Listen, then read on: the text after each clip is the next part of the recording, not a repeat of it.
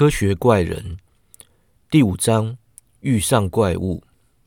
贾斯汀死了，他安息了，但我还活着。血液在我血管内畅流无阻，但绝望与自责挤压我的内心，完全无法摆脱。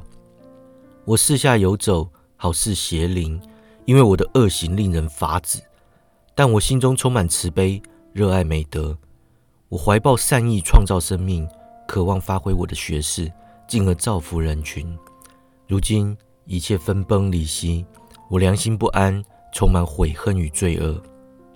我父亲对我说：“维特，你是否以为我不伤心难过？没人比我更爱威廉，但过度伤心会阻止我们放下过去，甚至剥夺日常生活的能力，导致无法融入社会。”他说的很对，但却不符合我的现况。我应该是第一个收起悲伤、安慰朋友的人，但悔恨影响了我其他情绪。我唯一能做的就是神情绝望地看着我的父亲，然后躲到他找不到的地方去。我们家陷入愁云惨雾，父亲的健康每况愈下，伊丽莎白终日垂头丧气，她失去了往日的光彩，仿佛丝毫欢愉都是在亵渎死者。她不再是从前那个快乐的她，不再与我慢渡湖畔。畅谈未来，他郁郁寡欢，经常说起命运不公、人生无常。他说：“亲爱的表哥，当我想起不幸死去的贾斯汀，我对世界的看法彻底改变。从前在书上看来，或听别人说起罪孽与不公，对我来说不过就是古时候的故事或幻想出来的邪恶。但如今苦难进了家门，人类在我眼中变成自相残杀的怪物。”这种想法肯定很不公平。大家都相信贾斯汀有罪，如果犯得下那种罪行，他肯定是世界上最邪恶的人。为了手势谋杀他的雇主和朋友的儿子，他从小看到他视如己出的小孩。我绝不同意夺走任何人的性命，但我认为这样的人绝不适合存在于人类社会里。可是他是无辜的，我知道，我感觉得出来。你也这么认为，更坚定了我的想法。维特，当虚假看来如此真实，谁能保证能够幸福快乐呢？我觉得好像走在悬崖边缘，好几千人挤在上面，拼命要把我推下深渊。威廉和贾斯汀惨遭谋杀，而凶手逃过法网。他自由自在，或许还受人敬仰。但就算我被控同样的罪行上断头台，我也不愿意跟那个坏人异地而处。这话听得我十分痛苦。因为我才是真正的杀人凶手。伊丽莎白看出我神情痛楚，于是轻轻握起我的手，说：“亲爱的表哥，你必须冷静。我被这些事深深影响，却也没你这么痛苦。你脸上充满绝望，甚至还有复仇的神情，不禁令我颤抖。冷静，亲爱的维特，我愿用性命换你内心宁静。我们应该幸福快乐才对，在我们家乡宁静度日，不去招惹世间闲事。”究竟有什么能打扰我们的平淡生活？我父亲把我脸上的忧郁当成夸大悲伤的表现，认定只要找点事情让我开心，就能恢复惯有的平静。于是他提议全家前往夏摩尼谷旅游。我们约莫八月中离开日内瓦，当时贾斯汀已经过世两个月，天气好的不寻常。如果我的阴郁是出于一般的原因，这趟旅程肯定能发挥父亲预期的效果。我们先是搭乘马车。然后唤起驴子。旅程中，我偶尔会骑到伊丽莎白身边，一起欣赏优美的景色。我也经常会独自骑在最后，闷闷不乐的沉思。我有时会骑在最前面，忘记我的家人、世界，还有我自己。我们于天黑后抵达夏摩尼谷。父亲和伊丽莎白累坏了，厄尼斯则兴致高昂。当晚，我们提早回房休息，但我没睡觉。我在窗前坐了几个小时，看着布朗克山上闪耀的雷电，听着阿尔沃河流过窗下的激流声。第二天，我们造访河流源头，在谷中骑马游玩到傍晚。此地壮丽的景色提供我能够接纳的慰藉，他们提振了我的精神，尽管没有消灭悲伤之情，终究让我宁静许多。晚上回到屋里，我精疲力竭，但比较没有那么不快乐了。能以较为愉快的心情与家人交谈，我父亲很高兴，伊丽莎白则喜不自胜。她说：“亲爱的表哥，你开心时，浑身绽放一股快乐之情。请不要再忧郁了。隔天倾盆大雨，浓雾遮蔽山峰。我起得很早，但心情异常郁闷。大雨令我沮丧，之前的情绪再度回归。我知道这个样子会令父亲失望，于是决定避开他。等我能掩饰忧郁之情后再说。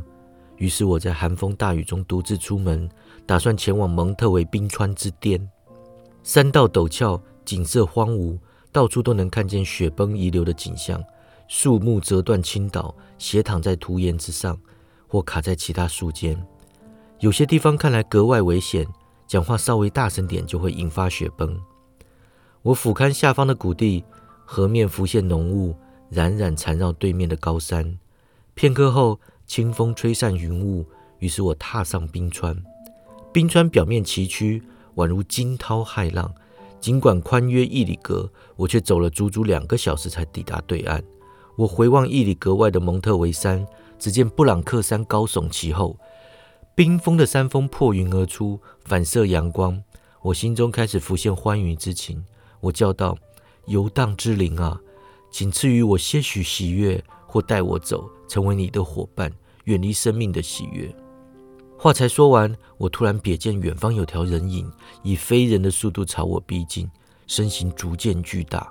我定睛一看，发现他就是我创造出来的怪物。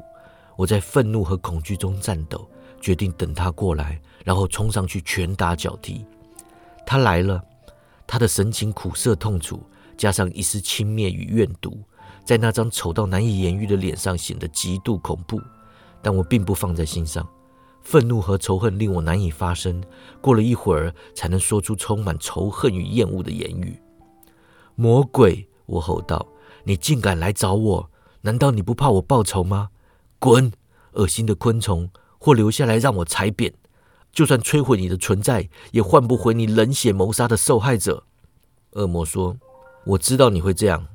所有人都痛恨可怜人，我肯定深受仇视，因为没人过得比我凄惨。”但是你，我的创造者，厌恶我，抛弃我。你创造出来的生命，你与我的羁绊只有在你我之一死亡时方能化解。你说要杀我，你竟敢将生命当儿戏？你怎么对待我，我就会怎么对待你。还有人类，如果你答应我的要求，我就不会招惹他们，也会放过你。如果你拒绝，我就会用你亲朋好友的鲜血满足死亡的大嘴。我说。可恶的怪物！你是恶魔，地狱的刑罚都不足以弥补你的罪孽。过来，让我熄灭你的生命之火！我在盛怒下奋力出击，但他毫不费力就闪开了。他说：“冷静，我恳求你暂且放下怒气，好好听我说。我受的苦难难道还不够吗？你还要继续加深我的不幸？尽管生命只是无数苦难的总和，我依然珍惜生命，捍卫生命。记住。”你把我打造的比你强壮，我的身材比你高大，我的关节更灵活，但我不打算跟你打架。我是你创造出来，我愿在我的主、我的王面前展现谦卑和顺从。只要你愿意尽到你的责任，那是你欠我的。法兰肯斯坦，你诚心对待所有人，却独独践踏你最应该公平以待，甚至温柔溺爱的我。记住，我是你创造的，我应该是你的亚当。但却变成堕落天使，我没犯错，你却弃我不顾。这是个充满喜悦的世界，但我却排除在外。我本亲切善良，苦难逼我沦为了恶魔，让我感受喜悦。我将再度回归正轨。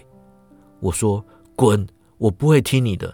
你跟我只有一个共识，就是我们是敌人。滚！不然就跟我决斗，至死方休。”他说：“相信我，法兰肯斯坦。”我本善良，我的灵魂绽放爱与人性的光辉，但难道我不孤独吗？就连我的创造者都遗弃我，我怎么可能从你们人类手中得到任何善意？他们唾弃我，痛恨我。人迹罕至的高山和冰川是我的庇护所。我流浪至此许久，我住在只有我不害怕的冰洞里，唯一人类允许我住的地方。我热爱此地阴冷的天空，因为他们对我比你同胞善良多了。如果让一群人知道我的存在，他们就会跟你一样抓起武器消灭我。我难道不该仇视憎恨我的人吗？我很凄惨，他们也该分享我的苦难。但你是唯一有能力补偿我的人。发挥你的怜悯心，不要鄙视我。听我诉说我的故事。听完之后，你可以评判我的作为，决定是要抛弃我还是同情我。但请听我说，根据人类的法律，不管犯下多么血腥罪行的人，被判刑前都有权利自我辩护。听我说，法兰肯斯坦，你指控我谋杀，但你却能心安理得地摧毁你创造出来的生命。人类的永恒公义万岁啊！我并没有要求你饶恕我，只要听我说。听完后，如果你可以，如果你愿意，那就亲手摧毁你的创造物。我跟着他渡过冰川，爬到对面的岩石上，进入他的小屋，坐在火堆旁，听他诉说他的故事。待续。